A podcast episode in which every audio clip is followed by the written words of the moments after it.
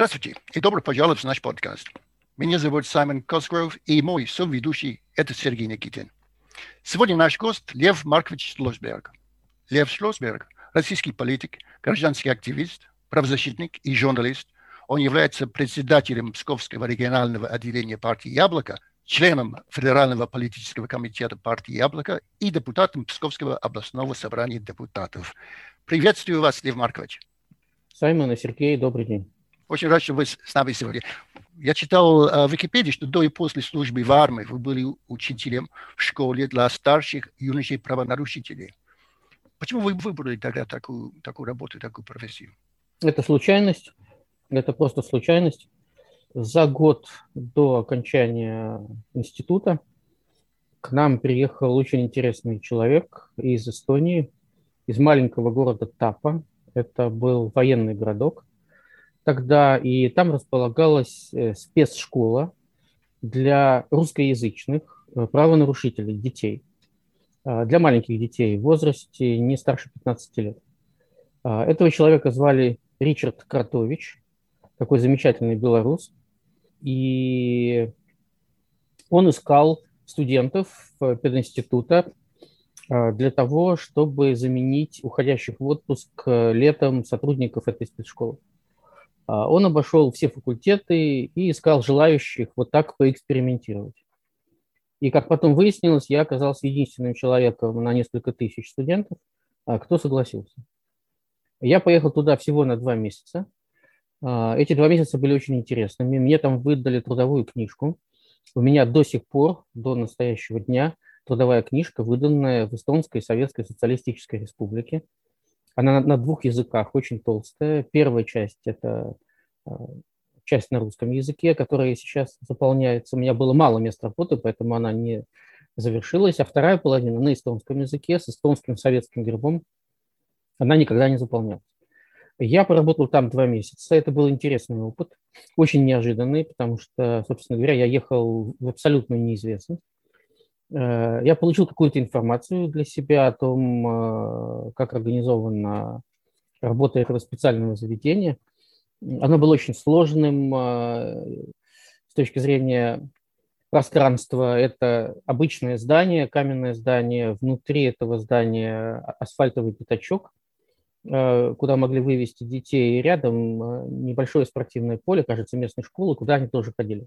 То есть все это было буквально вот на очень маленьком пространстве – все дети говорили на русском языке, в том числе несколько эстонцев, которые оказались в этой русской спецшколе, они были русскоязычными. Я считал, что я свой интерес удовлетворил, к этой части жизни вернулся в Псков э, к началу учебного года.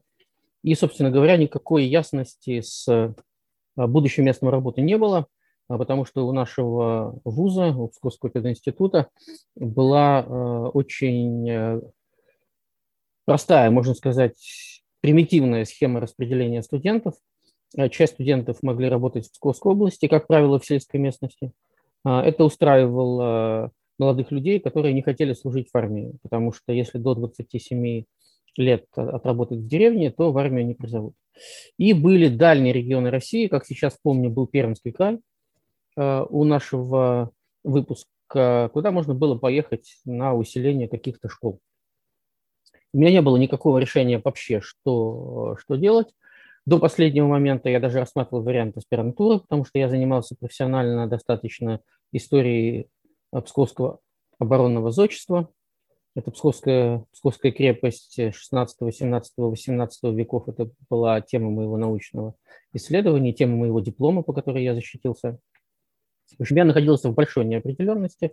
А, при этом у меня уже тогда были с администрацией института и факультета достаточно напряженные отношения, исходя из политических противоречий. Я считался неблагонадежным студентом. На меня написали несколько доносов в КГБ.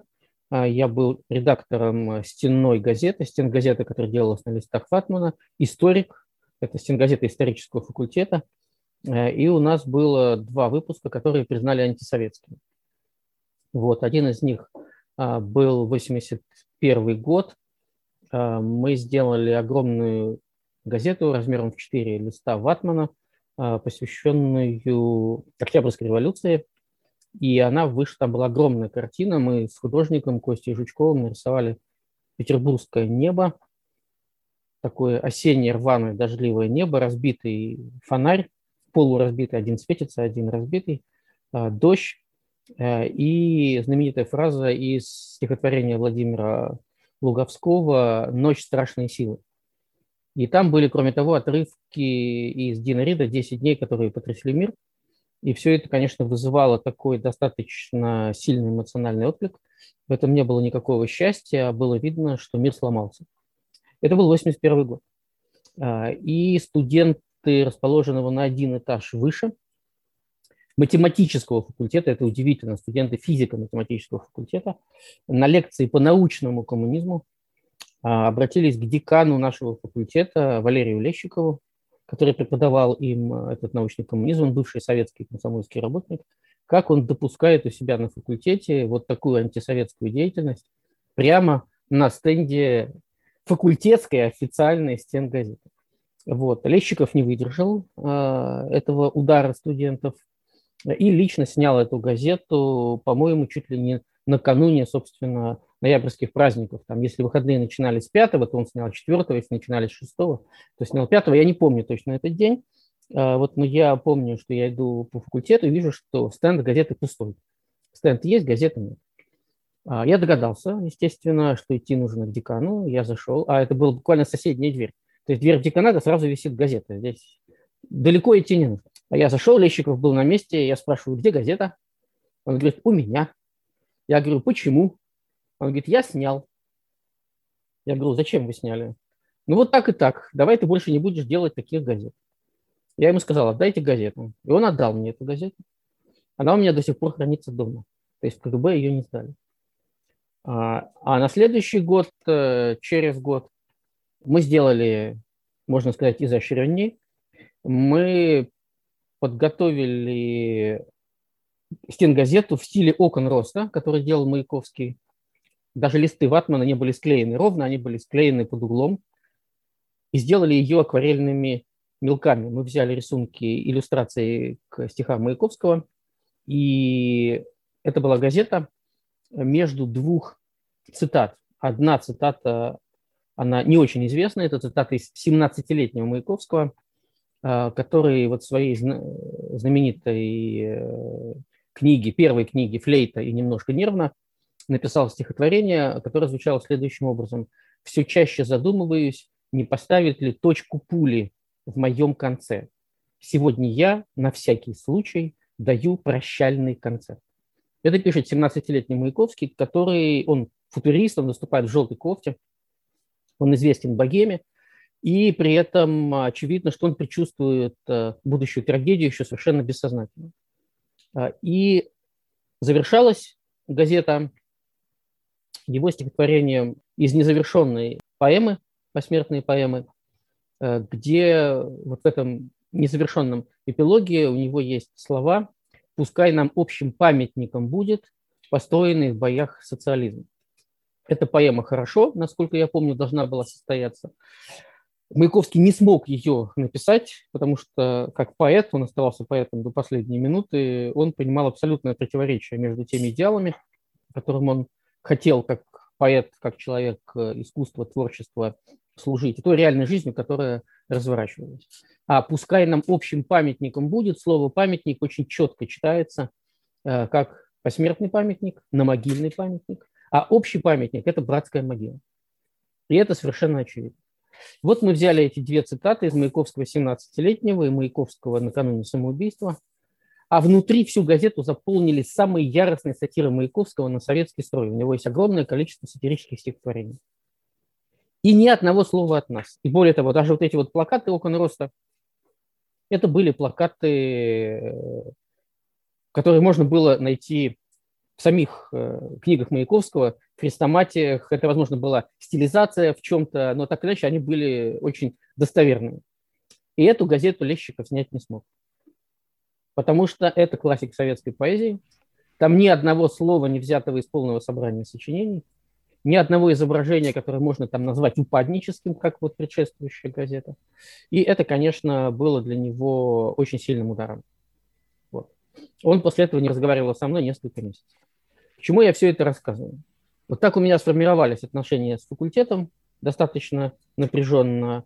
А, да, мы еще а, в 80, по-моему, третьем или четвертом году это было, нужно вспомнить, ну, скажем так, если в архивах покопаться можно вспомнить, а, как и на всех курсах у нас был стукач, студент, которого завербовали в КГБ для того, чтобы следить э, за однокурсниками и этот студент украл у другого студента, у нас такой учился замечательный парень, русский из Эстонии, Олег Гуринович.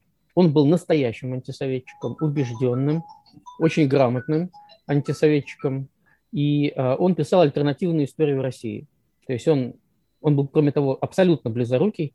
То есть он видел бумагу состояния там 5-7 сантиметров. У него очки были плюс я не знаю сколько, плюс миллион. А, и он сидел э, на последней партии и писал э, в своей вот этой общей тетради большой альтернативную антикоммунистическую историю России. Вот этот человек-доносчик, он украл эту тетрадь, сдал ее в КГБ, и Олегу грозили большие неприятности. Мы об этом узнали. Во-первых, мы высчитали этого парня, стукача, мы поняли, кто он.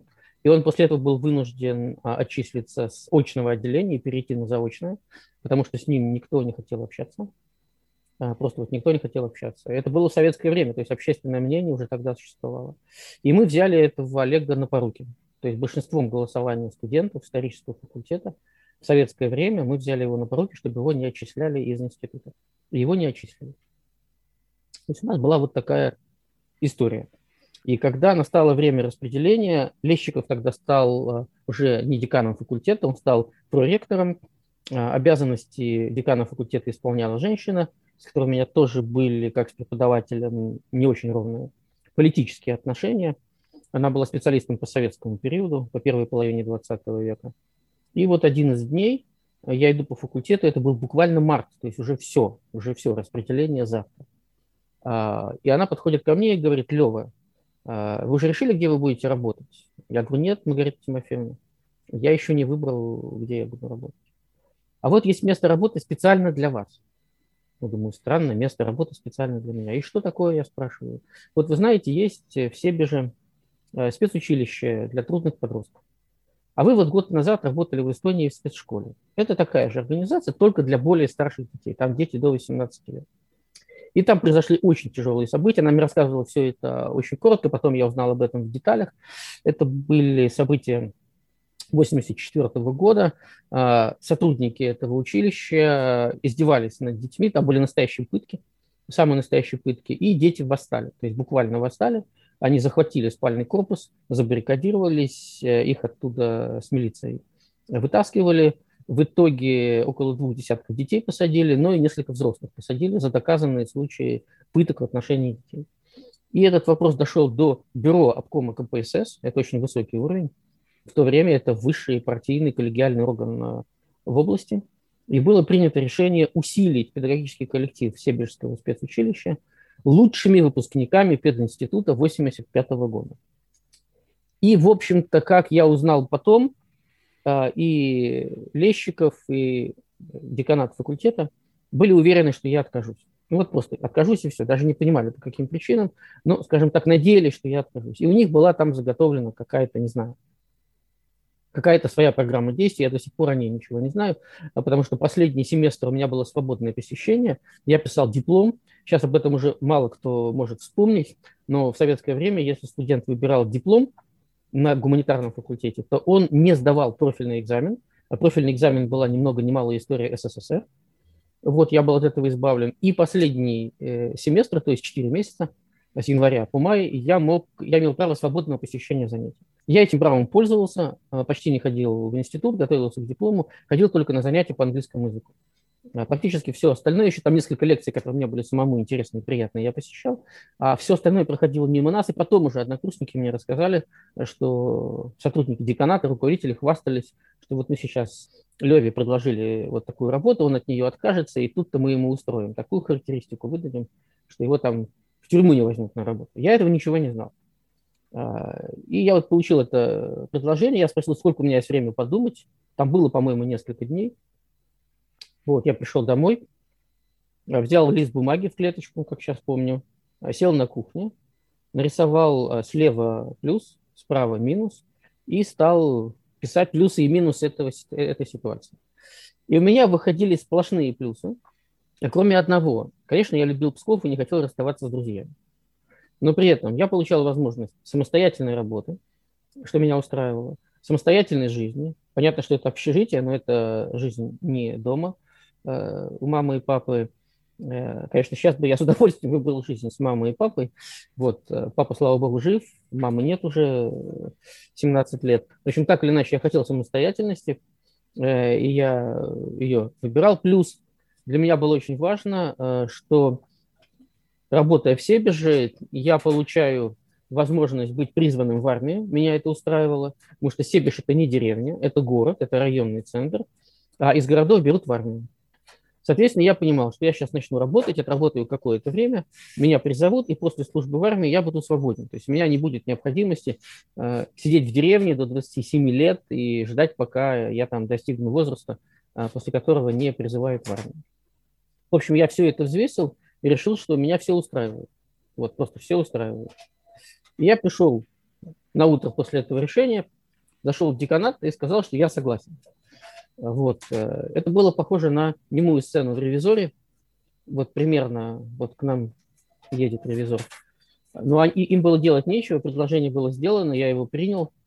И я помню до сих пор день распределения, это было в кабинете ректора. Вообще тогда распределения были так похожи немного на атмосферу близкую к товарищеским судам. То есть ты пришел вроде как получать путевку в жизнь, на тебя смотрят как на подсудимого. Вот, учитывая, что у меня был высокий средний балл по итогам учебы, э, я, по-моему, не помню, вторым или третьим, не помню, неважно. Вторым, третьим, четвертым. Зашел по очереди, но очередь не имела значения. Если бы я хотел выбрать какое-то место для работы, то очередь имела значение. Чем меньше людей прошло до меня, тем больше места я могу выбрать. А учитывая, что у меня решение было принято, то я шел спокойно, мне хоть последним хоть каким. Вот, я захожу, сидят все эти замечательные люди, которые меня очень любят, э, и уже известно о моем решении, говорят, вот э, Лев принял предложение поехать в Себеж, да, и я понимаю, что у них очень кислое выражение лица, потому что, ну, они не ожидали такого развития событий. Э, я поехал в спецучилище, это было, я сейчас помню, это было 15, по-моему, буквально августа 85 года, я приехал на знакомство еще до начала работы, или я приехал 1 августа, а работа начиналась 15, я не помню. Я помню, что от момента первого приезда а, до момента начала работы была какая-то пауза. Вот я захожу в самом обычном виде, как ходили студенты, какие-то штаны, ну, скажем так, сейчас бы мы их назвали джинсами, рубашка короткая, а какие-то дети идут из обитателей этого училища и кричат, новенького привезли. Вот, потому что конечно, очень молодо выглядел, очень молодо выглядел. И для них, э, ну, и в голову не могло прийти, что э, вот этот человек, которого сейчас завели, будет воспитателем. Мало того, что я стал воспитателем, меня поставили на самую старшую группу. Это были те самые ребята, 18-летние, кто участвовал в восстании, вот в этом восстании э, детей против сотрудников. И там ну, практически две трети этой группы были выше меня, кто на голову, кто на полторы головы. Это было очень смешно но тем не менее это было. А, и, собственно говоря, это, это, это очень сильно отличалось от Эстонии, потому что у Себежского спецучилища колоссальная территория между двумя озерами, очень красивая, сосновый бор, берег, ялы парусные в собственности училища а, были. Спальный корпус – это бывший пограничный отряд, то есть там советские пограничники были еще в 30-е годы на границе с Латвией. Есть школа довольно хорошая, есть производственные мастерские, не очень хорошие, но построенные уже после войны. Э, клумбы, аллеи, яблони, два стадиона. Э, ну, как бы так, почти стадиона. Когда вы смотрите назад, вы, вы видите там какие-то корни да, того, что под мотивацией, который потом... Нет, ничего не вижу. Ничего не вижу, кроме Вы того, не считали себя каким-то гражданским активистом? Или... Никаким. Никаким. Мне, э, мне, ну, первое, еще раз говорю, я поехал не для того, чтобы работать с этими детьми поначалу, я поехал, чтобы избавиться от каких-то обязательств перед государством, которые вынуждали меня менять расписание жизни. То есть я поехал в Себеж для того, чтобы меня призвали в армию. Вот для чего я поехал. Но я столкнулся с удивительной совершенно для меня другой атмосферой. Э, это были очень взрослые дети от 14 до 18 лет. а моя группа была, это группа 17-18-летних. Эти дети были направлены в это спецучилище вне судебным порядком, сейчас об этом тоже почти никто не помнит, но решение о лишении свободы ребенка, при том бессрочном лишении, срок не указывался. Принималось в комиссиях по делам несовершеннолетних, то есть это, это квазисудебные органы, а учреждение закрытое. До 60, по-моему, четвертого года эти учреждения входили в систему МВД, то есть это были детские колонии, но потом их передали в Министерство образования, и Министерство образования крайне мучилось с этими учреждениями, оно совершенно не понимало, как организовать. Но чтобы вы понимали, у нас было 250 детей э, и 275 сотрудников. То есть больше, чем один сотрудник на ребенка, включая режимную службу, мастеров. Там, мы, мы, мы же работали, по сути, круглосуточно. Детей нельзя было оставить одних э, по закону Никогда, ни в выходные дни, ни в ночное время. То есть объем вложений государства был огромный. И вот у меня были дети буквально вплоть до Сахалина, до Камчатки. То есть тогда действовал советский вот этот э, сталинский принцип. Чем дальше отправить человека от дома, чем более жестоким будет наказание. Я помню, у нас был такой парнишка, Саша Фахудинов с Сахалина, когда ему из дома приходила посылка, а родные, ну, думая, что она как-то дойдет до него, присылали продукты питания. Посылка шла месяц через всю страну. Он ее открывал, а там все сгнило. Он не мог ничем, кроме вот там конфет или каких-то сухих вещей, печенья, ничем не мог воспользоваться, потому что такое путешествие, по сути, не могла выдержать. И вот я видел перед собой этот весь детский преступный мир, и меня очень впечатлила эта картина. То есть уже э, с начала работы в Себеже я стал задумываться о том, какая система э, там складывается. По сути, это была система воспитания уголовного мира. Это была система само, самовоспроизводства уголовного мира. Затем я заставил военкомат призвать меня в армию, они не хотели меня призывать. Я сказал, слушайте, ребята, я сюда пришел для того, чтобы вы меня забрали. Они мне предлагали отсрочку до весны. А, там еще была одна важная вещь. Тогда студенты институтов, а, ну, те, кто с высшим образованием, институтов, университетов, выпускники, служили не два года, а полтора. И если ты призываешься осенью, то ты после армии придешь весной и у тебя будет лето для отдыха, потому что отслужившему человеку полагалось три месяца отпуска. И я не хотел, чтобы у меня эти три месяца пришлись на осень и зиму. Я хотел, чтобы они пришлись на лето. Ну, естественно. Естественно. И я фактически уговорил военкома, чтобы меня забрали. Я оказался очень далеко. Это была почти экспериментальная воинская часть. Это, был, это была передвижная ракетно-техническая база в военном городке в Азиане, около Тбилиси. Э, и это было 35 километров от Тбилиси. Воинскую часть основали 20 сентября, а мы туда прибыли 2 ноября. То есть мы фактически одно из первых поколений части. Вот такая оказалась у нас э, уникальная учетная команда. Из Псковской области было 6 человек, все с высшим образованием. То есть они адресно нас подбирали вот в эту весьма сложную, сложную часть. И вот я приехал, начал служить, и вот эти вот дети, у которых я был воспитателем всего два неполных месяца, то есть я в августе начал, а в ноябре меня уже призвали. По-моему, последний рабочий день у меня был то ли 30 октября, то ли 31. То есть я с ними поработал два месяца с небольшим. Они стали писать мне письма. С ними практически никто не разговаривал на человеческом языке. То есть вот этот воспитатель, который ничего не мог с ними сделать, я не мог их ударить, я не мог на них воздействовать там, своим возрастом. Э, они, многие из них выглядели старше, чем я потому что жизнь у них была очень тяжелая, они, можно сказать, в юности они уже в каком-то смысле старели. Вот. А, и когда с ними начинаешь э, разговаривать по-человечески, они откликались. Это было еще то поколение преступников, которое не село на наркотики, потому что 85 год – это еще не время массового распространения наркотиков. Через несколько лет уже пошла токсикомания, но в 85 году ее еще не было, то есть интеллектуально они практически все были в очень хорошем состоянии. И они откликнулись на простое человеческое общение с ними. Я никого из них не перевоспитал, я ничего не мог успеть сделать, потому что срок их пребывания э, был абсолютно произвольным. Само училище своим решением могло сократить или продлить срок. Вот сделали замечание парню, собирается совет, принимает решение, плюс два месяца. Это в тюрьме даже невозможно.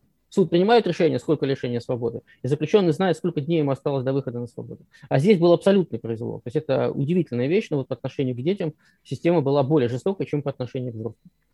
И они стали писать мне письма. У меня до сих пор хранится ящик, огромный ящик писем этих детей в армию. Вот. И я понял, что я там что-то не доглядел, не допонял, не доразобрался. И через полтора года я вернулся. Я не был обязан возвращаться в Себеж, абсолютно. В этом не было никакой законной необходимости. После армии я был совершенно свободен.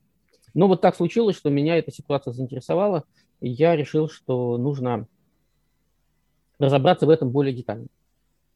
И, собственно говоря, тогда, можно сказать, и началась и э, история в чем-то, можно сказать, правозащитная, а в чем-то и политическая, а, потому что довольно быстро, поняв, как организована вот эта совершенно криминальная система воздействия на этих детей, ее нельзя было назвать системой воспитания. Это была система психического и физического подавления, которая в итоге способствовала обмену уголовным опытом между этими детьми. Вот, я стал с этой системой как мог э, бороться. Это было очень трудно. Э, меня не любили в коллективе, потому что я постоянно что-то придумывал, что-то предлагал. Это вызывало отторжение э, у коллег. Я много занимался с детьми самодеятельностью. В частности, я учил их читать стихи. А многие из этих пацанов, которые пришли вот уже после 87 года, уже были практически безграмотными. То есть пошло поколение вот совершенно брошенных детей. Они умели говорить, но не умели писать. И вот я помню, на Новый год мы, извиняюсь, на День Победы, я оговорился, конечно. На День Победы мы сделали спектакль под названием «Поколение», там были стихи э, поэтов 20 века, участников войны. Притом такие, очень искренние. Там в том числе вот один из парней, я помню его до сих пор, Федор Девяткин из Нижнего Новгорода, из Горького тогда. Э, он читал «Я убит под Ржевом» Твардовского. И он читал так, что когда вот мы ездили по деревням с концертом, я допился от училища, нам давали автобус, и мы ездили по сельским клубам. А это же конец 80-х годов, жило там огромное количество людей, которые пережили войну, буквально пережили оккупацию. И там эти бабушки и дедушки, они просто плакали, как ребята читали эти стихи. А их еще стригли на лысо, то есть они были один в один солдатики, вот просто один в один. Стригли их для того, чтобы они никуда не убегали. Как видишь только стриженного ребенка, идущего по улице, значит, из училища э, убежал мальчишка. Вот. И это, была вот, это было абсолютное попадание в образ. И многие других вещей мы с ними делали, стенгазеты издавали и прочее. Это не вписывалось в концепцию училища. В конце концов, э, к 90-му году я пришел в какое-то вот такое вот крайнее совершенно а, состояние. Я написал огромную статью, которая называлась «Кем живем?». Это чисто уголовный жаргон, когда человек оказывается в местах лишения свободы, на зоне, там все люди распределены по кастам, высшая каста, слуги, последние слуги и вот самые последние неприкасаемые. Вопрос, с кем живем, он задается человеку неопытному, пришедшему в любую зону, и этим вопросом человека ломают. Я написал статью в несколько десятков тысяч знаков, очень большую, а в юности, журнале «Юность», роскошном советском журнале, я думаю, что лучшим, одном из лучших таких э, общественных и художественных журналов, когда была такая рубрика, она называлась «20-я комната», Э, это была комната, номер комнаты в редакции «Юности». Там были очень сильные журналисты, я их нашел э, и отвез им эту статью, напечатанную на машинке, огромную. Она должна была выйти в свет, э, и перед выходом этой статьи в свет в редакции «Юности» произошел конфликт, редакция раскололась, и вся 20-я комната ушла из «Юности», и статья не вышла. Тогда я поехал не куда-нибудь, а в редакцию газеты, простите, «Комсомольская правда», и меня послали к журналисту, она сейчас, к сожалению, погибла, Светлана Орлюк, а, которая взяла этот материал, сказала мне, Лев, это, конечно, совсем не газетный формат, это журнальный формат. Из моей статьи взяли примерно 15 часть, это ужас. Ну, представьте себе, большой журнальный материал, из него берутся считанные абзацы, но это вышло в «Комсомольской правде» с другим заголовком, с переписанным финалом, не моим. Я был в ярости, когда прочитал конец статьи, который я никогда не писал вообще но это вышло тиражом 20 миллионов экземпляров. Это была бомба. Это была бомба, это была, по-моему, чуть ли не первая статья спецучилища в большой прессе на «Комсомольской правде». Это тогда, это было в 89 году, это был август 89 года. Эта газета с огромным влиянием, уже началась перестройка. Назначили министерскую проверку, в училище приезжали чиновники из Москвы, из Псковской области. У нас тогда, кстати говоря, областное управление профтехобразования был очень хороший человек, Владимир Николаевич Уваров, он уже скончался. Вот, он очень сочувствовал этой ситуации, фактически меня поддерживал. И, в общем, так получилось, что эта статья оказалась на контроле у партийных и советских органов. Я в ответ написал концепцию реформы училища, такой вот большой реабилитационный, по сути, лагерь, где бы детей не погружали в преступные привычки, а учили бы нормальной человеческой жизни. Было общее собрание коллектива, вот просто общее собрание, там человек 200 сидело ну, 150 точно, вот полный актовый зал. Они голосовали, и за эту мою концепцию проголосовало то ли 5, то ли 6 человек, а все остальные против. Вот, как они сказали мне, мы тут зубы съели на этой работе, чему ты нас учишь. Но, тем не менее, это было мирно, это было мирно. Вот, я после этого понял, что мне нужно увольняться, ну, что я там мог сделать. Вот, но так получилось, что это совпало с началом политики. Вот эти все события, они совпали с тем, э, что э, был год, это конец 89 года, когда избирались делегаты э, на 21 съезд комсомола, если я верно все помню. Мне нужно, конечно, вспомнить, надо будет посмотреть. Но думаю, что 21 съезд в итоге был в апреле 90 -го года, а все конференции выбранные были осенью и зимой 89 -го года. Я жил тогда в Себеже, и на Себежской районной конференции меня выдвинули делегатом от Псковской области, то есть каждая районная конференция могла выдвигать делегата. А, делегатов было в итоге выдвинуто на 4 мандата 50 человек, и конференция в Пскове собралась в очень памятный день. Мы не могли этого знать заранее. Это было 14 декабря 1989 года, это день смерти Сахарова. И вышел один из делегатов, я помню его имя, это мой одноклассник Андрей Силантьев, вышел днем, и сказал по голосу, думайтесь, вот э, Псков, большой зал э, Дома политпросвещения, обкома КПСС, зал на тысячу мест, выходит рядовой делегат и в микрофон объявляет, «Голос Америки передал, умер Андрей Дмитриевич Сахаров. Предлагаю почтить его память вставанием». И встали. И встали. И вот после этого дня, до утра следующего дня шло голосование, и в последнем третьем туре меня избрали вот этим последним четвертым делегатом съезда комсомола. Это была большая политическая история. Избрали двух делегатов от Пскова, одного из Великих Луг, и меня из Себежа, но я понимаю, я прошел потому, что почти вся псковская делегация за меня голосовала, я все-таки всю жизнь прожил в Пскове. И, в общем, в апреле 90-го года я впервые увидел большую политику. Перед нами выступал Горбачев, я помню его выступление.